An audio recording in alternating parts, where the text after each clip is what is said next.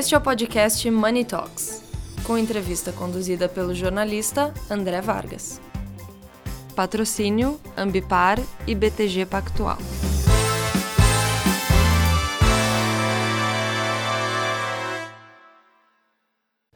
João Paulo, vocês. Uh, hoje a estratégia SG está no centro do planejamento das empresas.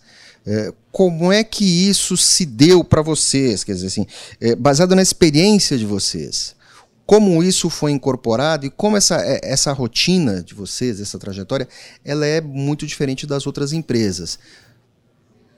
Como isso foi percebido por vocês? Quando vocês identificaram essa vocação e que vocês estavam um pouco à frente dos outros no passado e hoje estão muito à frente?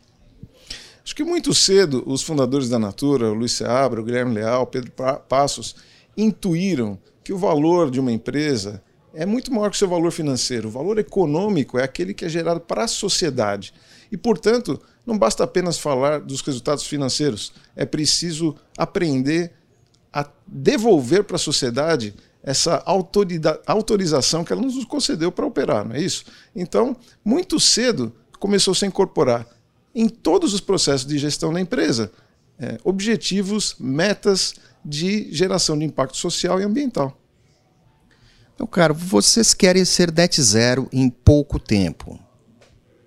Provavelmente vocês estão muito bem, estão muito bem colocados para atingir essa meta. Mas assim, como isso vai ser feito? Como isso está sendo desenhado? Essa é uma excelente pergunta, porque a Natura é neutra em carbono desde 2007. Inclusive, seu programa de neutralidade em carbono foi premiado pelas Nações Unidas.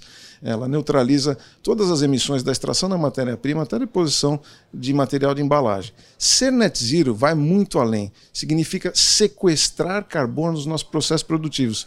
É muito difícil fazer isso. A gente não tem todas as, as respostas ainda. Isso implica em inovação.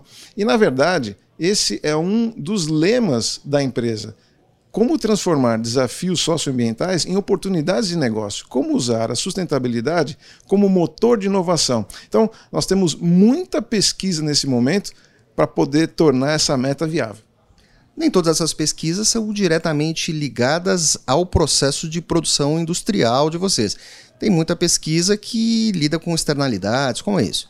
Exatamente muita coisa relacionada com externalidades, seja é, de é, materiais, de embalagem e o seu, a sua circularidade, sua reinclusão na cadeia, na cadeia produtiva, o que implica, por exemplo, o trabalho com catadores, com resíduos sólidos é, em ambientes urbanos, né? mas também é, com a geração de é, bem-estar social e renda para as milhões de consultoras e representantes que fazem parte do grupo. Por isso que a gente mede, por exemplo, o índice de desenvolvimento humano dessa rede, para saber é, que áreas atuar, inclusive educação, saúde e cidadania. João Paulo, muito obrigado. Obrigado a você.